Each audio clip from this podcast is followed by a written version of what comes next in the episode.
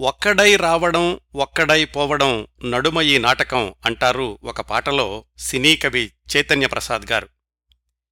ప్రతి ఒక్కరూ ఒక్కడై వచ్చి ఒక్కడై నిష్క్రమించినా ఆ మధ్య జరిగే ప్రయాణం ఉంది చూశారు అది ఆ ఒక్కరు ఎవరు అనేది నిర్ణయిస్తుంది. చాలామంది ఈ జీవన ప్రయాణంలో మందిలో కలిసిపోతారు మందిలో ఒక్కరై నడుస్తూ ఉంటారు తప్పులేదు ప్రతికూల భావాలు లేకుండా సమాజానికి హాని చెయ్యకుండా బ్రతికితే అందరూ మంచివాళ్ళే అందరిలో అంతో ఇంతో మానవత్వం ఉంటుంది. అయితే కొంతమంది మాత్రమే ఒక్కడై రావడానికి ఒక్కడై పోవడానికి మధ్య కూడా అందరిలో ఒక్కరై నిలుస్తారు. కోట్లాది మందిలో ఉన్న ఆ ఒక్కరిని అందరూ గుర్తిస్తారు. ఒక్కడై ముందు నడుస్తూ కోట్లాది మంది తనను అనుసరించేలాగా చేసుకోగలరు. అదుగో అలాంటి వాళ్ళ గురించిన ప్రస్తావన వచ్చినప్పుడే నూటికొక్కడు కోటికొక్కడు అంటూ ఉంటాం. ఈ ఉపోద్ఘాతంతో ఈనాటి కార్యక్రమాన్ని ఎందుకు ప్రారంభించానో మీకందరికీ ఈ పాటికి తెలిసే ఉంటుంది. తమిళ నేలపై ఒక్కడు తమిళ పేద ప్రజల గుండెల్లో ఒకే ఒక్కడు ఎంజి రామచంద్రన్. ఆయన కోటికొక్కడు అనడానికి ఉదాహరణలుగా ఆయన జీవితంలోని అనేక సంఘటనలను చెప్పుకోవచ్చు అని గత పదమూడు భాగాల్లో మాట్లాడుకున్న ఆయన సమగ్ర జీవిత చిత్రణ స్పష్టంగా తెలియచేస్తుంది. ఆకలి బాధ ఎలా ఉంటుందో బాల్యంలోనే అనుభవించాడు. జీవిత పోరాటం అంటే ఏమిటో ఎదిగే క్రమంలో నేర్చుకున్నాడు. ప్రేక్షకాభిమానంతో కథానాయకుడై నటించినంతకాలం ప్రేక్షకులకు ఉత్తమ విలువలనే చూపించాలి అని ప్రయత్నించాడు. ప్రజాభిమానంతో నాయకుడై పరిపాలించినంతకాలం పేద ప్రజల గురించే ఆలోచించాడు. అన్నింటినీ వదిలేసి జీవిత రంగం నుంచి నిష్క్రమించేటప్పుడు కూడా తన స్థిరాస్తినంతా సమాజానికే అంకితం చేశాడు. ఎంజీఆర్ లాంటి వ్యక్తులు ఒక ప్రయోజనం కోసం మానవజాతి మధ్యకు వస్తారు మరణించాక కూడా ప్రజల హృదయాల్లో నివసిస్తారు. అందుకే ఇప్పటికూడా తమిళ పేద ప్రజలకు దైవాంశ సంభూతుడు ఎంజీఆర్. ఆయన సమగ్ర జీవిత చిత్రణ పద్నాలుగవ భాగం ఈరోజు. పంతొమ్మిది వందల డెబ్భై ఏడులో ఆయన తమిళనాడు ముఖ్యమంత్రిగా పదవీ స్వీకారం చెయ్యడం ఆ తర్వాత ఆయన ఎదుర్కొన్న తొలి సవాళ్ళ గురించి పంతొమ్మిది వందల డెబ్భై ఏడు చివరిదాకా సాగిన ఆయన రాజకీయ సినీ జీవిత విశేషాల గురించి గత భాగంలో మాట్లాడుకున్నాం కదా. ఇక్కడ్నుంచి ఆయన కథనాన్ని ముందుకు తీసుకెళ్దాం. కథాక్రమంలో ప్రస్తుతం పంతొమ్మిది వందల డెబ్భై ఎనిమిది జనవరి మొదట్లో ఉన్నాం.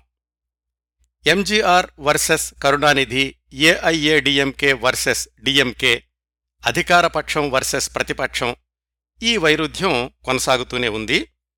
సహజంగానే అధికారపక్షం పదవీ స్వీకారం చేసేటప్పుడు రకరకాల వాగ్దానాలు చేస్తారు. అధికారపక్షం పదవిలోకి వచ్చిన మర్నాటి నుంచే ప్రతిపక్షం మీరు అది చేయలేదు ఇది చేయలేదు అని అధికారపక్షానికి ఊపిరాడకుండా చేయడానికి ప్రయత్నిస్తూ ఉంటారు. అధికారపక్షం ఏం చేస్తుంటుంది? ప్రతిపక్షాన్ని ఎదుర్కొంటూ తమదైన ముద్ర వేయడానికి ప్రయత్నిస్తూ ఉంటారు. ఇది ఎక్కడైనా జరిగేటటువంటి రాజకీయ వ్యవహారమే.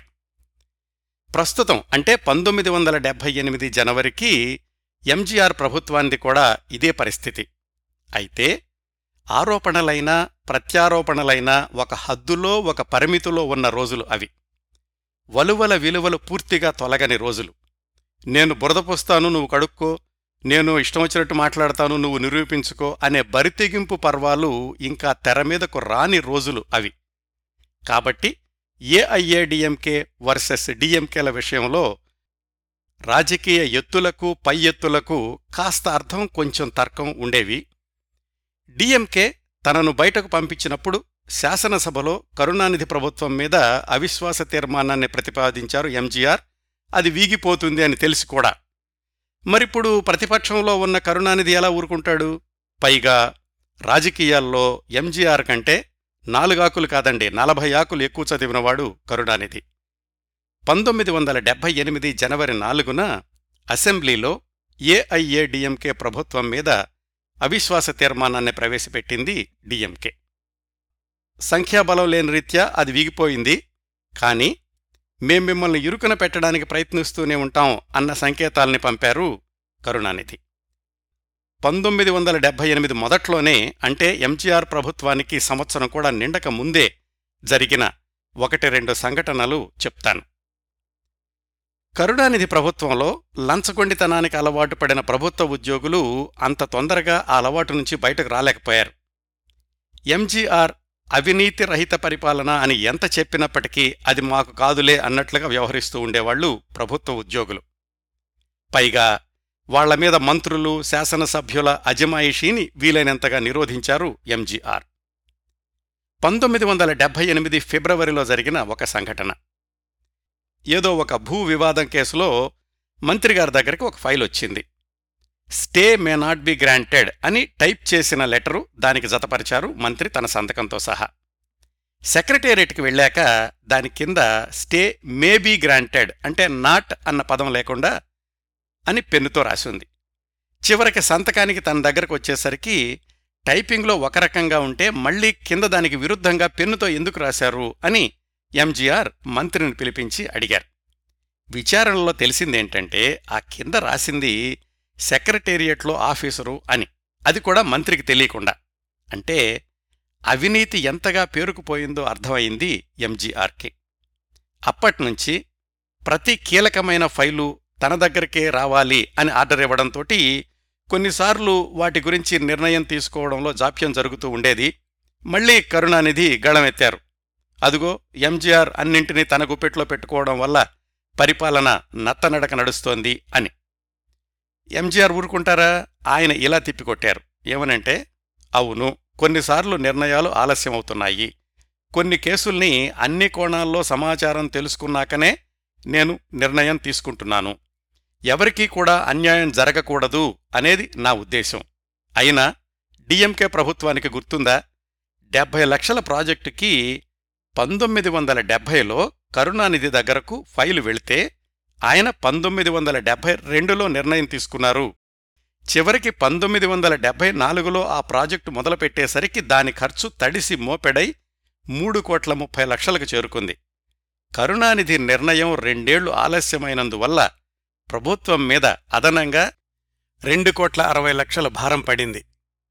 మీరా అండి మా ఆలస్యం గురించి మాట్లాడేది అన్నారు ఎంజీఆర్.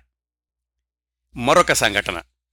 పంతొమ్మిది వందల డెబ్బై ఎనిమిది మార్చి ఒకటిన అప్పటి సాంఘిక సంక్షేమ శాఖ మంత్రిని అంటే ఏఐఏడిఎంకే మంత్రివర్గంలో మంత్రిని పిటి సరస్వతి ఆవిడకి గవర్నమెంట్ ఇచ్చిన కారులో వాళ్ళమ్మ షాపింగ్కు వెళ్ళారు అని కరుణానిధి అసెంబ్లీలో ప్రస్తావించారు. మనం నీతిగా ఉండి ప్రజలకు ఆదర్శవంతంగా నిలవాలి అనేది ఎంజీఆర్ ఆశయం కదా? సంతృప్తికరమైన సమాధానం ఇచ్చాకే శాసనసభలో అడుగుపెట్టాలి అని ఆమెకు చెప్పారు ఎంజీఆర్. అది తనకు తెలియకుండా జరిగిన సంఘటన అని పైగా తన తల్లి చాలా వృద్ధురాలు అవడంతోటి అత్యవసరం అవడం వల్ల తన సెక్రటరీనే కారులో తీసుకెళ్ళారని ఆ మంత్రి వివరణ ఇచ్చారు. అంటే ప్రభుత్వ వాహనాన్ని వ్యక్తిగత అవసరాల కోసం వినియోగించుకోవడం అనేది ఈ రోజుల్లో అయితే అసలు తప్పే కాదేమో కానీ ఆ రోజుల్లో అది తప్పుగానే పరిగణించేవాళ్ళు ఇదంతా ఎప్పుడండి? నలభై మూడు సంవత్సరాల క్రిందట. అంటే అప్పటికింకా శాసనసభ్యులకు మంత్రులకు నీతి నిజాయితీల మీద కాస్త గౌరవం కూడా ఉన్నటువంటి రోజులన్నమాట. పంతొమ్మిది వందల డెబ్బై ఎనిమిది జూన్లో ఎంజీఆర్ ప్రభుత్వం సంవత్సరం పూర్తి చేసుకున్న సందర్భంలో జాతీయ స్థాయి పత్రికలన్నీ చాలా వరకు ఎంజీఆర్ పరిపాలన మీద సంతృప్తిని వ్యక్తం చేస్తూ వ్యాసాలు వ్రాశారు. అంతకుముందు పరిపాలనా అనుభవం లేకపోయినా ఎంజీఆర్ అవినీతిని అరికట్టడంలో చాలా వరకు విజయం సాధించారు అని Times of India National Herald ఇలాంటి పత్రికలన్నీ వ్రాశాయి. కాకపోతే సమయమంతా అవినీతిని అరికట్టడంలోనే గడపడం వల్ల రాష్ట్ర పురోభివృద్ధి కుంటుపడుతోంది అని కూడా హెచ్చరించాయి కొన్ని పత్రికలు.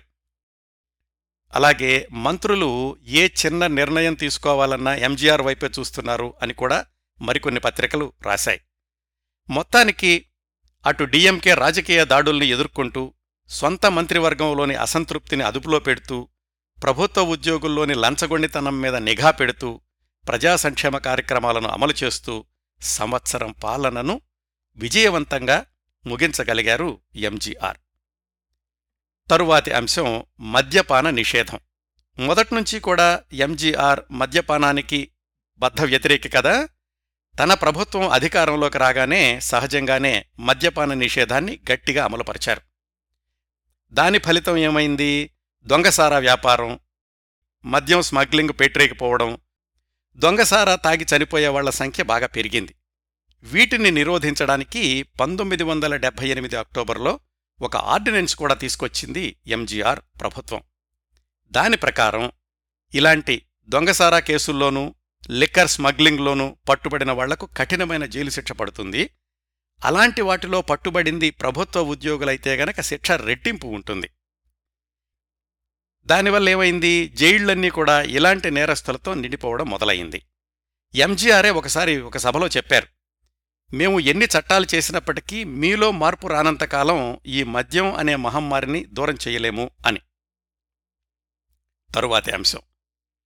పంతొమ్మిది వందల డెబ్బై ఎనిమిది అక్టోబర్లోనే ఎంజీఆర్ ఆరు వారాల పాటు యూరోప్ దేశాలు అలాగే US Japan Hong Kong Singapore Malaysia ఇలాంటి విదేశాల్లో పర్యటించి వివిధ రంగాలను అధ్యయనం చేయడంతో పాటుగా విదేశీ పారిశ్రామిక సంస్థలతోటి కీలకమైన ఒప్పందాలను కూడా కుదుర్చుకుని వచ్చారు. ఇవ్వండి పంతొమ్మిది వందల డెబ్బై ఎనిమిదిలో ఎంజీఆర్ ఏఐఏడిఎంకే పాలనలోని కొన్ని ముఖ్య అంశాలు.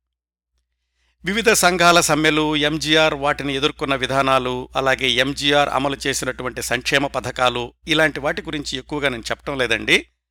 ఈ కార్యక్రమాన్ని కేవలం ఒక రిపోర్టులాగా కొనసాగించడం నా ఉద్దేశం కాదు. అందుకే ఎంజీఆర్ కోణంలో ముఖ్యమైన సంఘటనలు ఆయన వ్యవహార శైలిని ప్రతిబింబించేవి లేదా ఆయన రాజకీయ జీవితాన్ని ముఖ్యమైన మలుపులు తిప్పినటువంటి సంఘటనలు మాత్రమే చెప్తున్నాను. శ్రోతలు గమనించగలరు. పంతొమ్మిది వందల డెబ్బై ఎనిమిదిలో ఎంజీఆర్ రాజకీయ జీవితాన్ని గమనించాం కాబట్టి ఆ సంవత్సరంలో ఎంజీఆర్ సినీ జీవితం గురించి తెలుసుకుందాం. దాదాపు నలభై సంవత్సరాల ఎంజీఆర్ సినీ జీవితంలో ఇది చివరి దశ. పంతొమ్మిది వందల డెబ్బై ఎనిమిదిలో ఎంజీఆర్ నటించిన సినిమా ఒకే ఒక్కటి విడుదల అయ్యింది. ఆ చిత్రం పేరు మధురై మేట్టా సుందర పాండ్యన్. దీన్ని మధురై మేట్టా సుందర పాండ్యన్ అని కూడా అంటారు.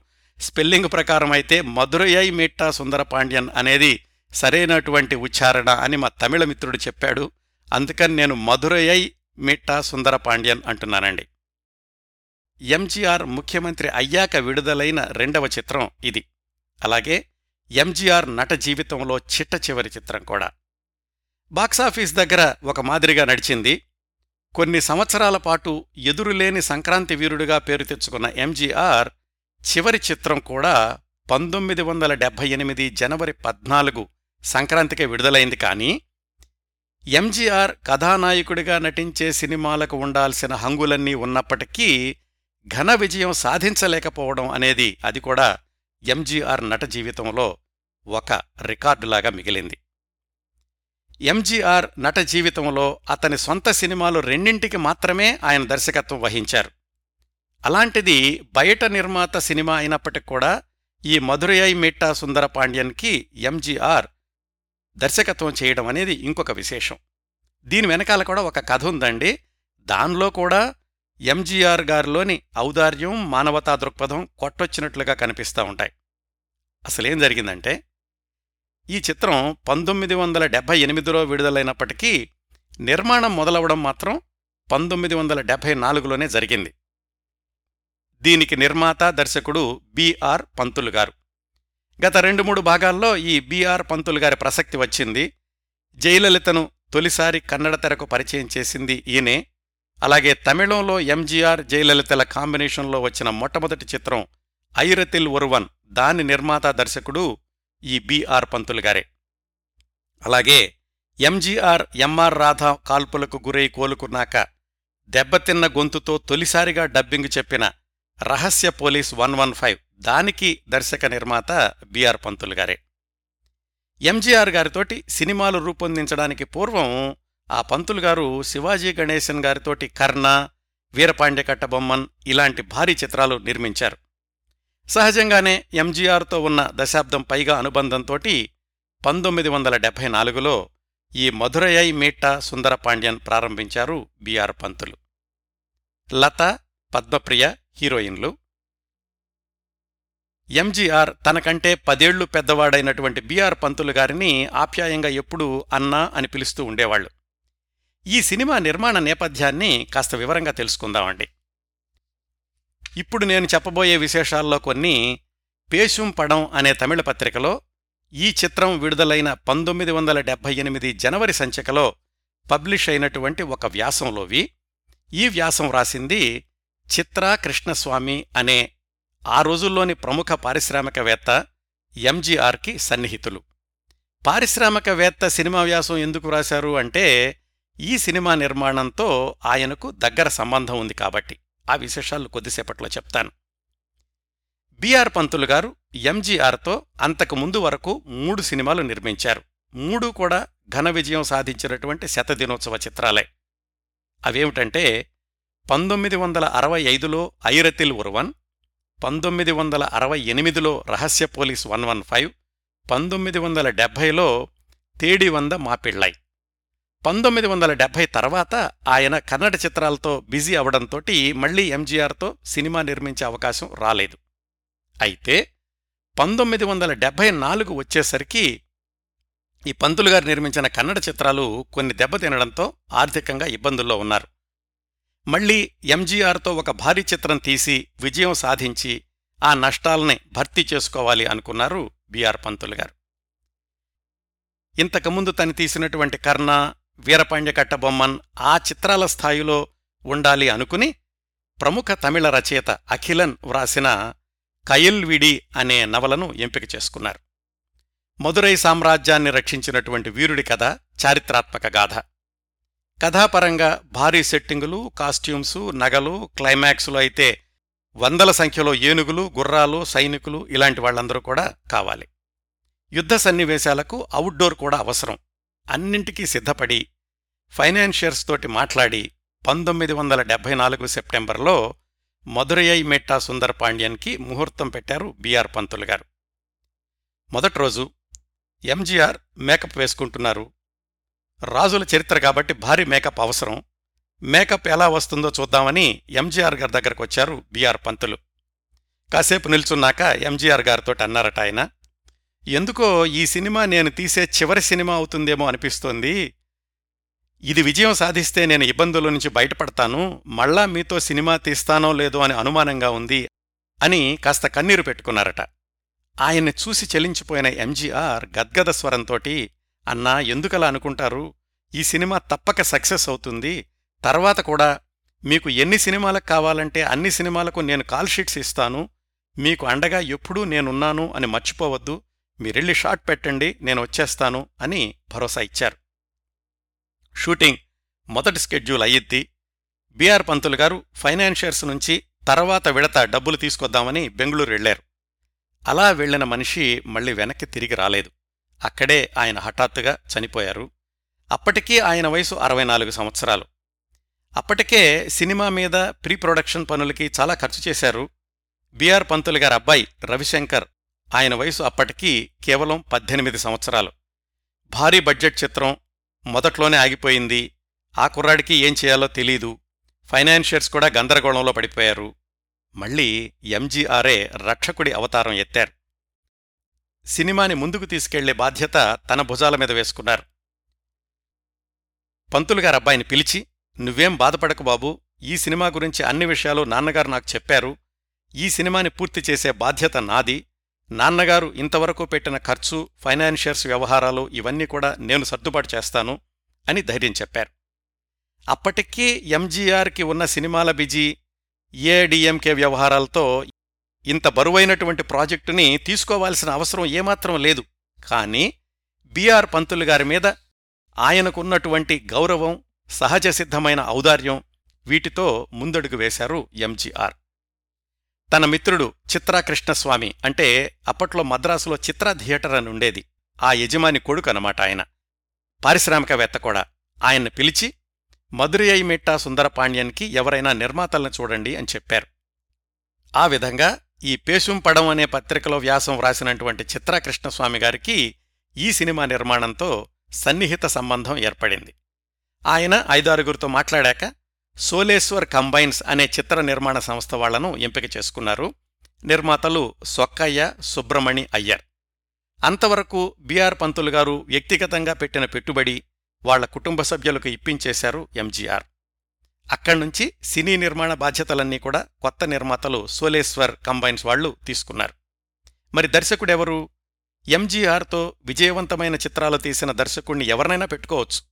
కానీ బిఆర్ పంతులు గారి కుటుంబానికి ఎలాగైనా మరింత సహాయం చెయ్యాలి అని ఆలోచించుకున్న ఎంజీఆర్ ఏం నిర్ణయం తీసుకున్నారంటే ఆ సినిమాకి తనే దర్శకత్వం చెయ్యాలి అని. బడ్జెట్లో దర్శకుడికి ఇచ్చే రెమ్యూనరేషన్ మొత్తాన్ని తను తీసుకోకుండా బిఆర్ పంతులు గారి కుటుంబానికి ఇవ్వాలి అని. ఏం వ్యక్తిత్వం అండి? మంచి పనులు చెయ్యకుండా ఉండడానికి ఎన్నైనా సాకులు చెప్పొచ్చు కానీ ఒక మంచి పని చెయ్యాలి అంటే మనిషికి కావాల్సింది మనిషితనం మానవత్వం. అవి పుష్కలంగా ఉన్న వ్యక్తి ఎంజీఆర్. ఎంజీఆర్ ప్రతిపాదనకు పూర్తి మద్దతు తెలియచేశారు కొత్త నిర్మాతలు. ఎంజీఆర్ తన సొంత సినిమా కాకపోయినా సొంత సినిమా కంటే ఎక్కువగా బాధ్యతలు తీసుకుని మధురయ్య మిట్టా సుందరపాండ్యన్కి దర్శకత్వ బాధ్యతలు స్వీకరించారు. బిఆర్ పంతులు గారు అనుకున్న ప్రణాళికలకు భారీతనానికి ఎక్కడా రాజీ పడకుండా అదే స్థాయిలో చిత్ర రూపకల్పనను కొనసాగించారు ఎంజీఆర్. ఈ సినిమా నిర్మాణంలో ప్రత్యేకంగా చెప్పుకోవాల్సింది జైపూర్లో జరిగిన అవుట్డోర్ షూటింగ్. అది కూడా బీఆర్ పంతులు గారి విజనే.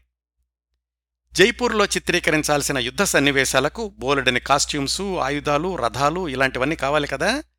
వాటన్నింటినీ మద్రాసులో తయారుచేసి ఇంకా వందలాది మంది సాంకేతిక నిపుణులతో సహా ప్రత్యేకమైన రైలు మాట్లాడుకుని జైపూర్ వెళ్ళారు ఆ రోజుల్లో మద్రాసు నుంచి జైపూర్ వెళ్ళడానికి స్పెషల్ రైలుకి ఐదారు రోజులు పట్టిందట. జైపూర్లో షూటింగ్ జరిగినన్ని రోజులు ఆ రైలుకి అద్దె చెల్లించి యూనిట్ అంతా రైల్లోనే బస్ చేశారు. రైల్వే విభాగంతో మాట్లాడుకుని జైపూర్ స్టేషన్లోనే లూప్ లైన్లో ఆ రైలుని ఆపి ఉంచి దానికి ఎలక్ట్రిసిటీ నీళ్ళు మొదలైన సౌకర్యాలన్నీ ఉండేలాగా ఏర్పాట్లు చేసుకున్నారు. పక్కనే ఒక కళ్యాణ మండపంలో వంటలు చేసి క్రూ అంతా కూడా ఆ జైపూర్ రైల్వే స్టేషన్లో ప్లాట్ఫామ్ మీదనే భోజనాలు పలహారాలు చేసి షూటింగ్కి వెళ్ళేవారట అది జరిగిన రోజులు కూడా. అంతకు ఐదేళ్ళ క్రిందట ఎంజీఆర్ సొంత సినిమా అడిమై పెండ్ కూడా ఆ రాజస్థాన్లోని జైపూర్లోనే షూటింగ్ చేసుకుంది. ఆ పరిచయాలు కూడా ఎంజీఆర్కి ఇప్పుడు ఉపయోగపడ్డాయి. ఈసారి యుద్ధ సన్నివేశాల్లో వందలాది ఏనుగులు గుర్రాలు సైనికులు అవసరమయ్యారు. ఏనుగులు గుర్రాలు దొరికాయి కానీ రోజువారీ వెయ్యి మంది సైనికుల కోసమని ఎక్స్ట్రాలు దొరకడం చాలా కష్టమైంది. అతి కష్టం మీద ఐదారు వందల మందిని మాత్రమే తీసుకురాగలిగారు ప్రొడక్షన్ అసిస్టెంట్లు. వాళ్ళు కూడా రోజుకి ఏడు రూపాయలో ఎనిమిది రూపాయలో పారితోషికం అడిగారు. ఇది పంతొమ్మిది వందల డెబ్బై ఐదు డెబ్బై ఆరు ప్రాంతాల్లోనండి. మరి సినిమా నిర్మాణానికి కెప్టెన్ దర్శకుడు కదా? ఎంజీఆర్ గారి దగ్గరికి ఈ వార్త వెళ్ళింది. ఏమని? సైనికులు ఎక్కువ మంది దొరకడం లేదు. పైగా రోజువారీ భత్యం కూడా ఎక్కువ అడుగుతున్నారు అని. ఆయన ఆ విషయాలు తెలుసుకుని భేష్ చాలా బావుంది అన్నారట. అదేంటి? సమస్య చెబుతుంటే ఈయన ఇలా అంటున్నారు అని ఆశ్చర్యపోతున్న వాళ్ళకు ఎంజీఆర్ చెప్పారు. నేను అడిమై పెన్ షూటింగ్ చేసినప్పుడు వెయ్యి మంది కావాలంటే పదిహేను వందల మంది వచ్చారు. రోజుకి రూపాయి రెండు రూపాయలు ఇస్తే చాలు అని కూడా అన్నారు. ఇదంతా కరువు ప్రాంతం పనుల్లేవు మీరు ఎంతిచ్చినా పర్వాలేదు కాస్త ఎక్కువ మందిని తీసుకోండి అని బ్రతిమాలారు. అప్పుడు అదంతా. ఇప్పుడు అసలు మనుషులే దొరకడం లేదు అంటే రాజస్థాన్లో పరిస్థితులు మెరుగుపడినట్లు కదా వాళ్ళ జీవన ప్రమాణాలు కాస్త పెరిగినట్లే కదా అందుకని నేను ఆనందించాను అని అన్నారట ఎంజీఆర్. అదండి ఎంజీఆర్ ఆలోచన విధానం మంది మంచి కోసం ఆలోచించే మనస్తత్వం. ఇంకొక ఆసక్తికరమైన సమాచారం ఏమిటంటే ఈ మదురై మిట్ట సుందరపాండ్యన్ షూటింగ్ జరుగుతున్నటువంటి రోజుల్లోనే జైపూర్లో మరొక భారీ పౌరాణిక చిత్రం షూటింగ్ కూడా జరిగింది. అందుకని ఈ గుర్రాలు ఏనుగులు రథాలు సైనికులు వీళ్ళు ఆ షూటింగుకి వెళ్ళడం ఈ షూటింగుకి రావడం అలాగే అవతల పౌరాణిక చిత్రం వాళ్ళు మేం కొంచెం తొందరగా షూటింగ్ చేసుకుని వెళ్ళిపోవాలి అనడంతోటి ఆ ప్రభావం అంతా కూడా మధురై మిట్ట సుందరపాండ్యన్ చిత్రం షెడ్యూల్స్ మీద కూడా పడింది. ఇంకొక విశేషం ఏమిటంటే ఈ షూటింగ్ జరిగినటువంటి సంవత్సరాలను పట్టి చూస్తే బహుశా ఆ రెండో భారీ పౌరాణిక చిత్రం ఏదో కాదు హీరో కృష్ణ గారు తెలుగులో నిర్మించిన కురుక్షేత్రం అయ్యి ఉండడానికి చాలా అవకాశాలు కనిపిస్తున్నాయి. ఇంకా ఎంజీఆర్ కేవలం అద్భుతమైన నటుడు విజయవంతమైన దర్శకుడే కాదు ఆయనలో అనుభవజ్ఞుడైన టెక్నీషియన్ ఎడిటర్ కూడా ఉన్నారు అని మరొకసారి నిరూపించే సంఘటన ఒకటి ఈ జైపూర్ షూటింగ్ సందర్భంలో జరిగింది. జైపూర్ షూటింగ్లో అది చివరి రోజు. మధ్యాహ్నం రెండు గంటలకు ఎంజీఆర్ ఏడు పేజీల స్క్రిప్ట్ తీసుకుని కోసలరాజు వేషం వేస్తున్న కണ്ണన్ అనే నటుడి దగ్గరకు వెళ్ళారు కണ്ണన్ ఇదిగో స్క్రిప్టు యుద్ధభూమిలో నువ్వు లతా ఉండేటటువంటి సీను ఇక్కడ షూటింగ్కి చివరి సీన్ అది. నాలుగు గంటలకు షాట్ పెడతాను. ఐదు గంటల వల్ల మనం ప్యాకప్ చేసుకుని రైలు ఎక్కాలి. ఏమాత్రం ఆలస్యమైనా ఇంకొక రోజు ఉండాల్సి వస్తుంది. ఎంత బడ్జెట్ అవుతుందో నీకు తెలుసు కదా. ఆ సీన్లో చెప్పాల్సిన డైలాగ్స్ ఇవి అని ఏడు పేజీలు ఆయన చేతిలో పెట్టారు. ఒక్కసారి కంగు తిన్నాడు కణన్ అన్నా ఏడు పేజీలు రెండు గంటల్లో షార్ట్ అంటున్నారు. ఎలా అన్నా? అన్నాడు కన్నన్ కాస్త కంగారుగా. చూడు తంబి మనమంతా డ్రామాల నుంచి వచ్చిన వాళ్ళం. ఇదేం పెద్ద కష్టం కాదు నువ్వు చేయగలవు నాకు నమ్మకం ఉంది అని సమాధానం కోసం ఎదురు చూడకుండా వెళ్ళిపోయారు ఎంజీఆర్. కండన్ ఎలాగో ఆ రెండు గంటల్లో ఆ డైలాగులన్నీ కూడా కంటత పట్టారు ఓ పక్క మేకప్ వేయించుకుంటూనే. ఆయన షూటింగ్కి వెళ్ళేసరికి అక్కడ హీరో ఎంజీఆర్ కనిపించలేదు. Cameraman MGR leader MGR technician MGR magician MGR కనిపించారు. ఎందుకంటే అప్పటికీ ఎంజీఆర్ తొమ్మిది కెమెరాలు వివిధ ప్రదేశాల్లో వివిధ కోణాల్లో ఏర్పాటు చేయించారు. ఒక కెమెరాకి ఇంకో కెమెరా కనిపించకూడదు. అన్నింటి దగ్గర కూడా సుప్రసిద్ధులైన కెమెరా ఆపరేటర్లు అలాగే ఎంజీఆర్ తనకి సహాయంగా వచ్చినటువంటి దర్శకుల్ని నియమించారు.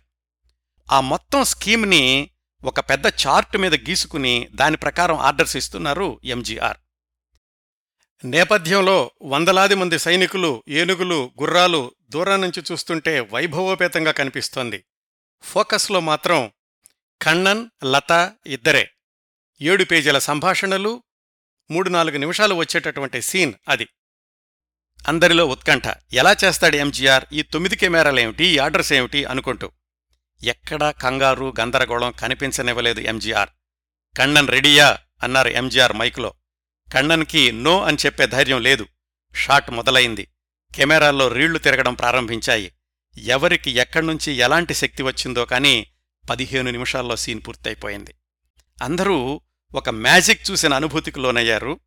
కేవలం తొమ్మిది కెమెరాలతో చిత్రించడం ఒక ఫీట్ అయితే దాన్ని ఎడిటింగ్ చేయడం అది కూడా ఎంజీఆర్ ప్రతిభే.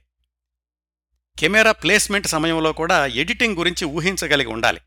అదంతా ఎంజీఆర్ బ్రెయిన్లో ఉంది కాబట్టే ఆ సీను అంత సమర్థవంతంగా పూర్తి చేయగలిగారు. ఇదండి మధురయ్య మిట్టా సుందర పాండ్యన్ జైపూర్ షూటింగ్లో జరిగిన కొన్ని విశేషాలు. షూటింగ్ పూర్తి చేసుకుని పోస్ట్ ప్రొడక్షన్ పనులు జరుగుతూ ఉండగా పంతొమ్మిది వందల డెబ్బై ఏడు అసెంబ్లీ ఎన్నికలు మొదలైనాయి. ఎంజీఆర్ డబ్బింగ్ భాగం ఇంకా మిగిలిపోయింది. కనీసం దానికి నాలుగైదు రోజులు కావాలి. ఎన్నికల హడావిడిలో ఒక్క క్షణం కూడా తీరిక లేకుండా ఉన్నారు ఎంజీఆర్.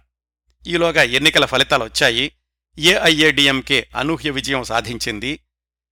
ఎంజీఆర్ జ్యోతిష్కుల మాట నమ్ముతారు అందుచేత ప్రమాణ స్వీకారానికి రెండు వారాలు తీసుకున్నారు అని కరుణానిధి వ్యాఖ్యానించారు అని క్రిందటి భాగంలో మనం చెప్పుకున్నాం కదా. ఎంజీఆర్ తన ప్రమాణ స్వీకారానికి రెండు వారాలు గడువు ఉంచుకోవడానికి అసలు కారణం కొన్ని సినిమాల ప్యాచ్ వర్క్తో పాటుగా ఈ మధురై మేట్టా సుందర పాండ్యన్ డబ్బింగ్ కూడా పూర్తి చేయాల్సి రావడం. ఆ డబ్బింగ్ చివరి రోజు. ఎంజీఆర్ సినిమాల్లో క్లైమాక్స్ సీన్ లాగా ఉంది. పంతొమ్మిది వందల డెబ్బై ఏడు జూన్ ఇరవై తొమ్మిది రాత్రి. ఎంజీఆర్ డబ్బింగ్ చివరి భాగం జరుగుతోంది. రాత్రి పన్నెండు గంటలైంది.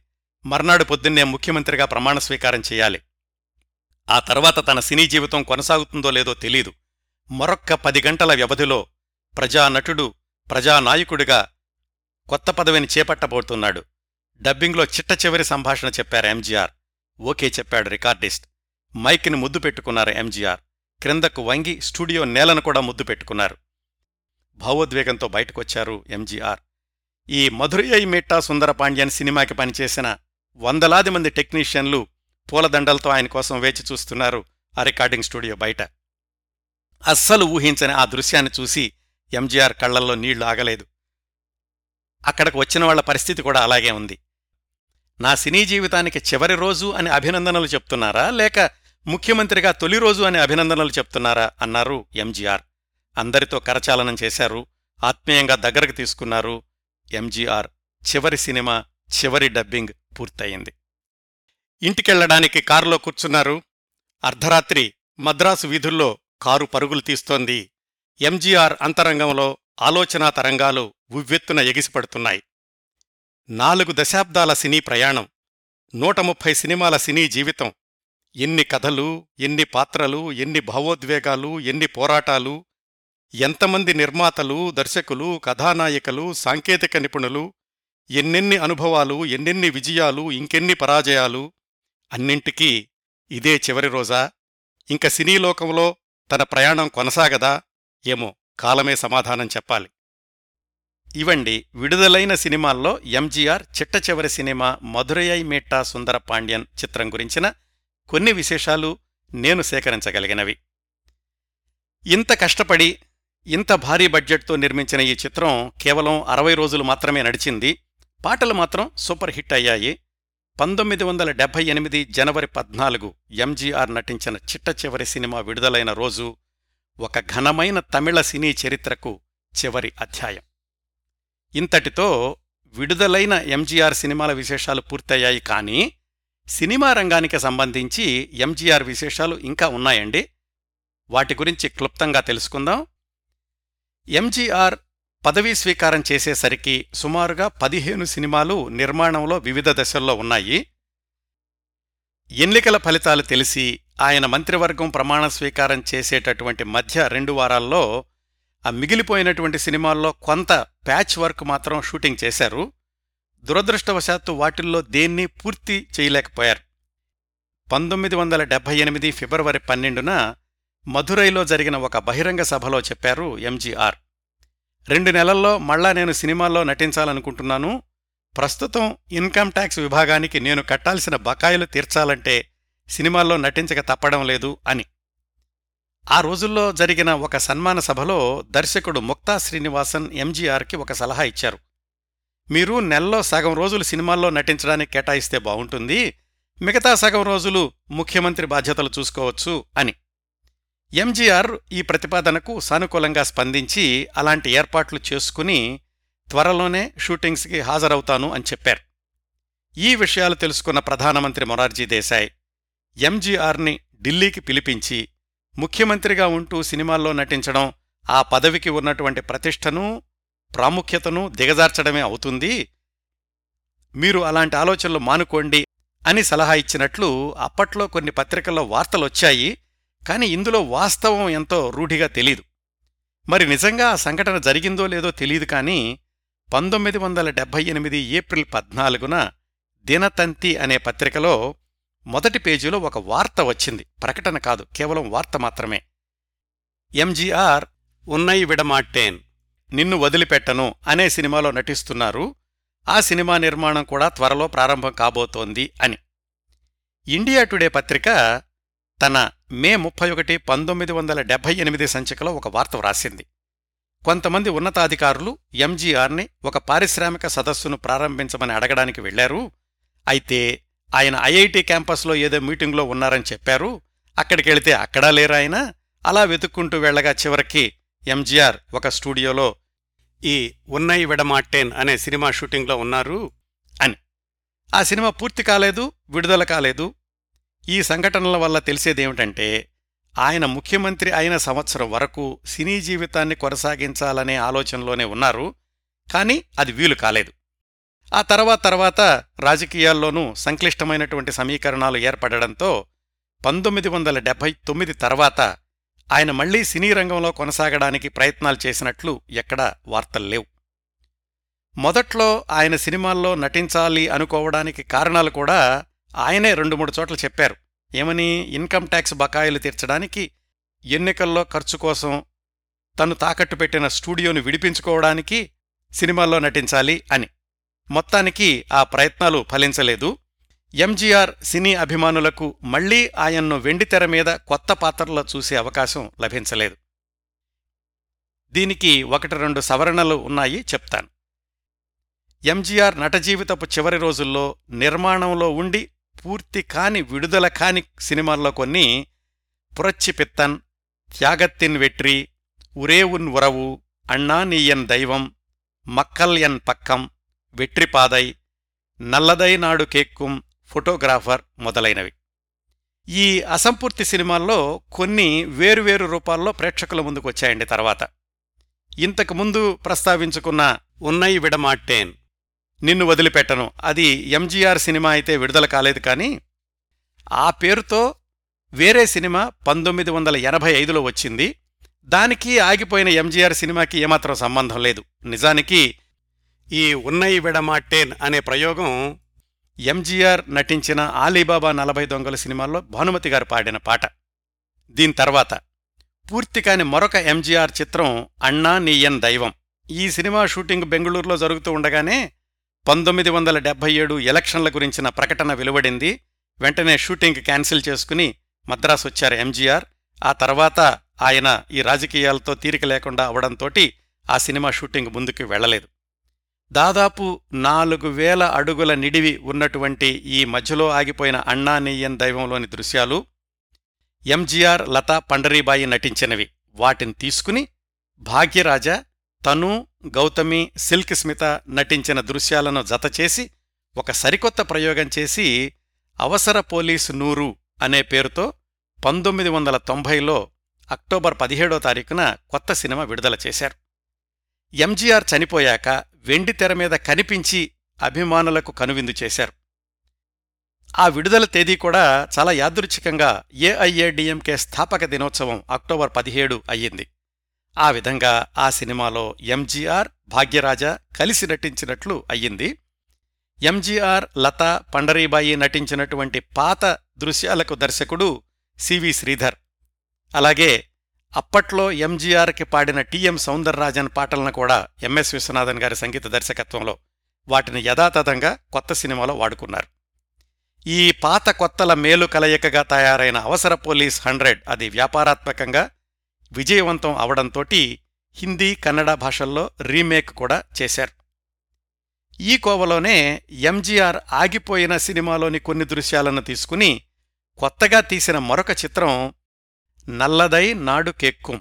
దేశం మంచినే కోరుతుంది. ఇది కూడా ఎంజీఆర్ ముఖ్యమంత్రి అయిన తొలి రోజుల్లో ఆగిపోయినటువంటి చిత్రం.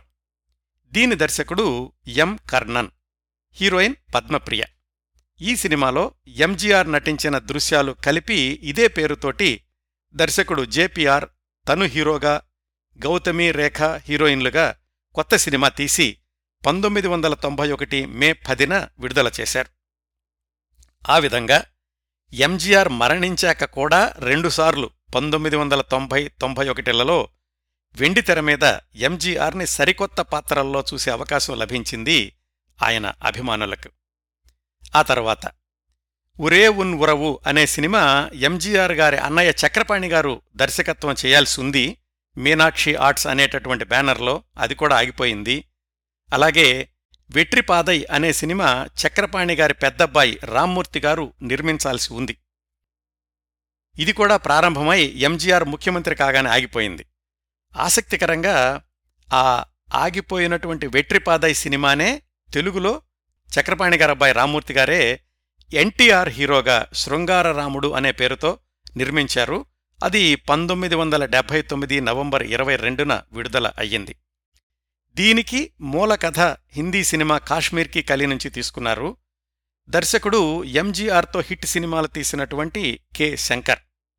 ఈ శంకర్ గారే తర్వాత రోజుల్లో చక్రపాణి గారికి వియ్యంకుడు కూడా అయ్యారు. హీరోయిన్ ఎంజీఆర్ పక్కన వెట్రిపాదైలో నటించాల్సి ఉన్నటువంటి లత. ఆ విధంగా ఎంజీఆర్తో తమిళంలో రావాల్సినటువంటి చిత్రం తెలుగులో ఎన్టీఆర్తో వచ్చిందన్నమాట. అలాగే ఆగిపోయిన మరొక ఎంజీఆర్ చిత్రం మక్కల్యాన్ పక్కం. ఈ సినిమా పేరు మాత్రం తర్వాత ఉపయోగించబడింది. ఎంజీఆర్ దగ్గర పర్మిషన్ తీసుకుని సత్యరాజ్ ఆ టైటిల్ని తన సినిమాకి వాడుకున్నారు. అది పంతొమ్మిది వందల ఎనభై ఏడులో విడుదల అయ్యింది. ఇవండి చివరి దశలోని ఎంజీఆర్ సినిమాల విశేషాలు. ఇంకా మనం పంతొమ్మిది వందల డెబ్భై ఎనిమిదిలోనే ఉన్నాం కదా?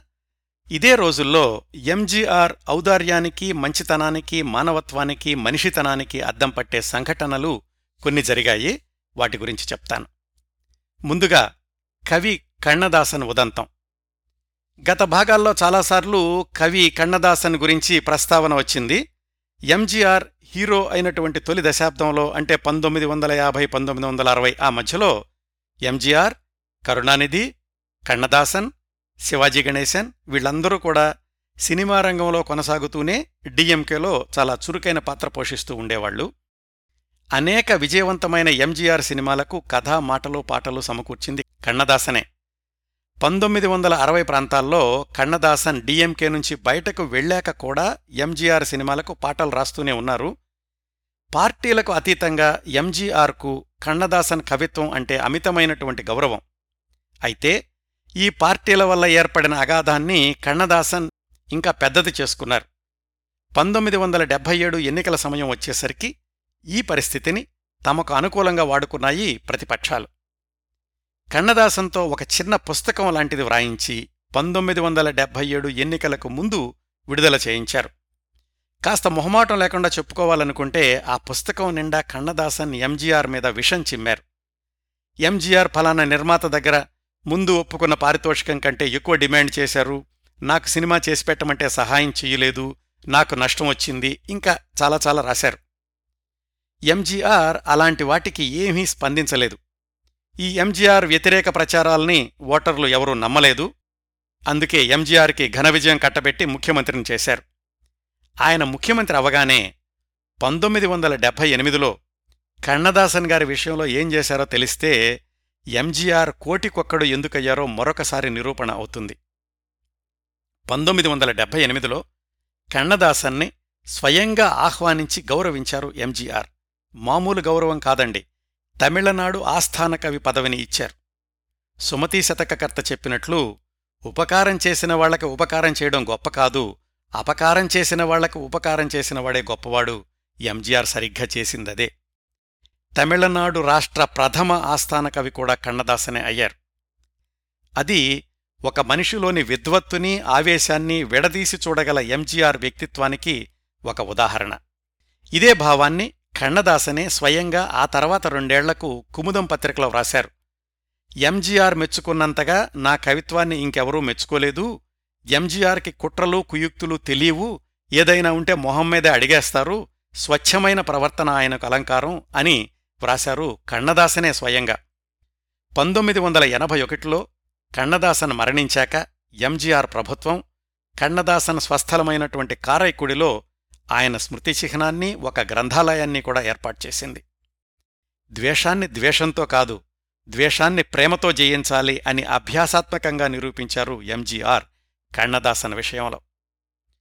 పంతొమ్మిది వందల డెబ్భై ఎనిమిదిలోనే జరిగిన మరొక సంఘటన ఎంజీఆర్ గారి దగ్గర నలుగురైదుగురు కారు డ్రైవర్లు పనిచేస్తూ ఉండేవాళ్ళు వాళ్ళల్లో ఒక ఆయన పేరు గోవిందన్.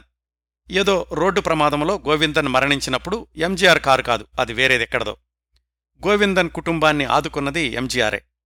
రోడ్డు ప్రమాదం కాబట్టి మృతదేహాన్ని పోస్టుమార్టం చెయ్యాలి అన్నారు పోలీసులు. గోవిందన్ కుటుంబ సభ్యులు దానికి ఒప్పుకోలేదు. ఎంజీఆర్ వాళ్ళకు చెప్పి ఒప్పించి ఆ పోస్టుమార్టం చేయించారు. ఆయన ఎందుకలాగా చేశారో ఆ తర్వాత అర్థమైంది గోవిందన్ కుటుంబ సభ్యులకు. అలా పోస్టుమార్టం చేయడం వల్లనే గోవిందన్కు రావాల్సినటువంటి ఇన్సూరెన్స్ మొత్తం వచ్చింది.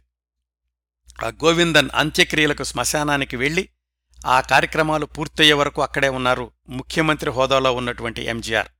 అంతేకాదు ఆ కుటుంబం ఆర్థికంగా స్థిరపడడానికి కావలసిన ఏర్పాట్లన్నీ చేయడంతో పాటుగా గోవిందన్ భార్యకు మానవతా దృక్పథంతో ప్రభుత్వ ఉద్యోగం కూడా ఇప్పించారు.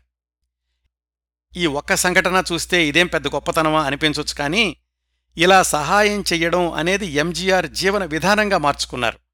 అందుకే సందర్భం వచ్చినప్పుడల్లా ఇలాంటివి గుర్తు చేసుకోవడం. మరొక సంఘటన.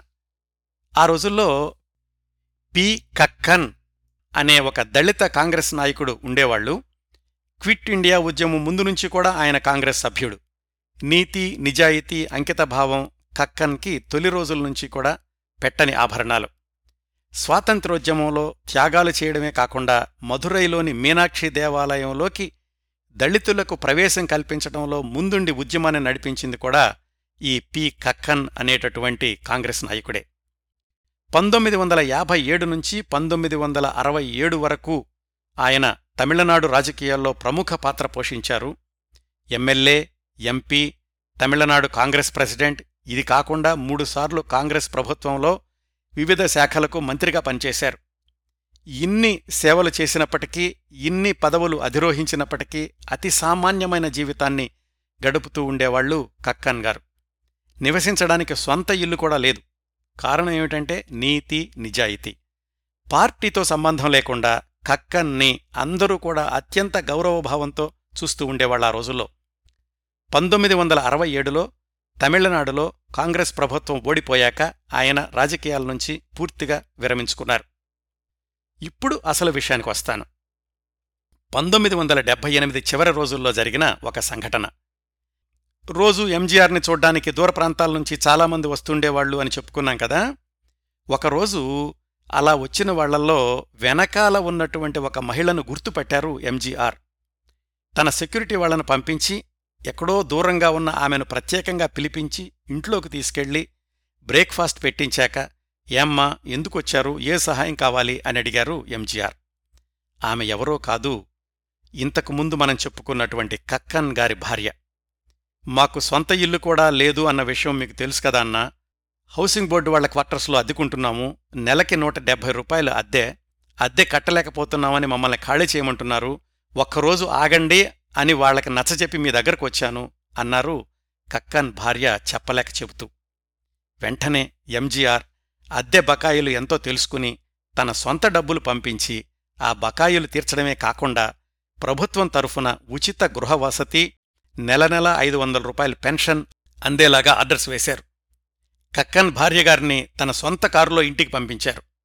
ఇంకా ప్రభుత్వం తరఫు నుంచే ఉచిత వైద్య సదుపాయం కల్పించడమే కాకుండా ఆ సౌకర్యాలు పంతొమ్మిది వందల ఎనభై ఒకటిలో కక్కన్ మరణించాక కూడా మిగతా కుటుంబ సభ్యులకు కొనసాగేలాగా చూశారు.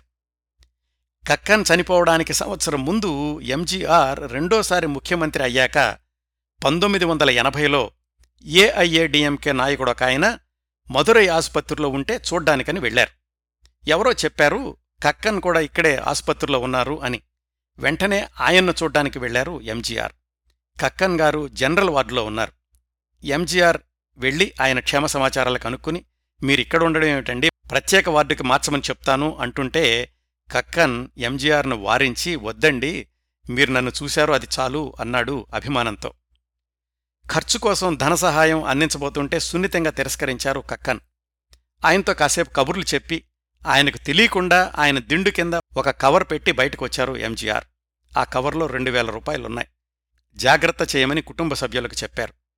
ఎంజీఆర్ ఎందుకు తమిళ పేద ప్రజల గుండెల్లో ఒకే ఒక్కరు అయ్యారో ఇలాంటి సంఘటనలు పదే పదే నిరూపిస్తూ ఉంటాయండి. అంత నిజాయితీతో దుర్భరమైన పేదరికంలో గడిపిన కక్కన్ సంతానం అందరూ కూడా ఆ తర్వాత ఉన్నతమైన చదువులు చదువుకుని డాక్టర్లుగా పోలీస్ ఆఫీసర్లుగా రాజకీయ ప్రముఖులుగా పేరు తెచ్చుకోవడం అభినందనీయం.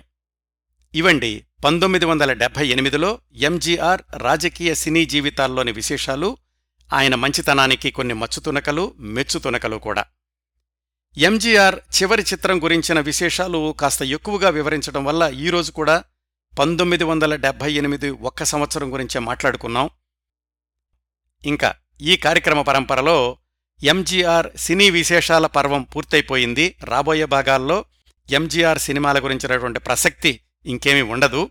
వచ్చే వారం పురచ్చి తలైవర్ మక్కల్ తెలగం ఎంజి రామచంద్రన్ గారి సమగ్ర జీవిత చిత్రణ పదిహేనవ భాగంలో పంతొమ్మిది వందల డెబ్బై తొమ్మిదిలో జరిగిన అనూహ్యమైన రాజకీయ మలుపులు ఉక్కిరిబిక్కిరైన ఎంజీఆర్ కేంద్రంలో జనతా ప్రభుత్వ పతనం ఏఐఏడిఎంకే కాంగ్రెస్ ఐ ఏడీఎంకేల మధ్య మారిపోయినటువంటి రాజకీయ సమీకరణాలు పంతొమ్మిది వందల ఎనభైలో ఎంజీఆర్ ప్రభుత్వం రద్దు రెండు నెలల్లోనే తను ఉలగం సుట్రం వాలిబన్ అని నిరూపించుకుని రెండోసారి ముఖ్యమంత్రి స్థానంలో కూర్చున్నటువంటి ఎంజీఆర్ ఈ విశేషాలన్నీ మాట్లాడుకుందాం.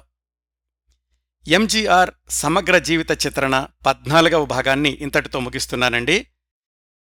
ఈనాటి కార్యక్రమంలో చాలా కీలకమైన సమాచారాన్ని అంటే ఆగిపోయిన ఎంజీఆర్ సినిమాల గురించిన విశేషాలు అలాగే పేషుం పడం పత్రికలో వచ్చిన తమిళ వ్యాసానికి తెలుగు అనువాదం వీటిని అందించి ఈ కార్యక్రమ సాధికారతకు సహాయం చేసిన ఎంజీ చక్రపాణి గారి కోడలు పాలగుంబి సీతగారికి ఈ సందర్భంలో ప్రత్యేకంగా ధన్యవాదాలు తెలియజేస్తున్నాను. ఈ కార్యక్రమాన్ని ఆదరించి అభిమానిస్తున్న శ్రోతలందరకు హృదయపూర్వకంగా కృతజ్ఞతలు తెలియజేస్తున్నాను. వచ్చే వారం ఎంజీఆర్ సమగ్ర జీవిత చిత్రణ పదిహేనవ భాగంతో కలుసుకుందాం. అంతవరకు నవ్వుతూ ఉండండి. మీ నవ్వులు పది మందికి పంచండి. మీ దగ్గర సెలవు తీసుకుంటోంది మీ కిరణ్ ప్రభ.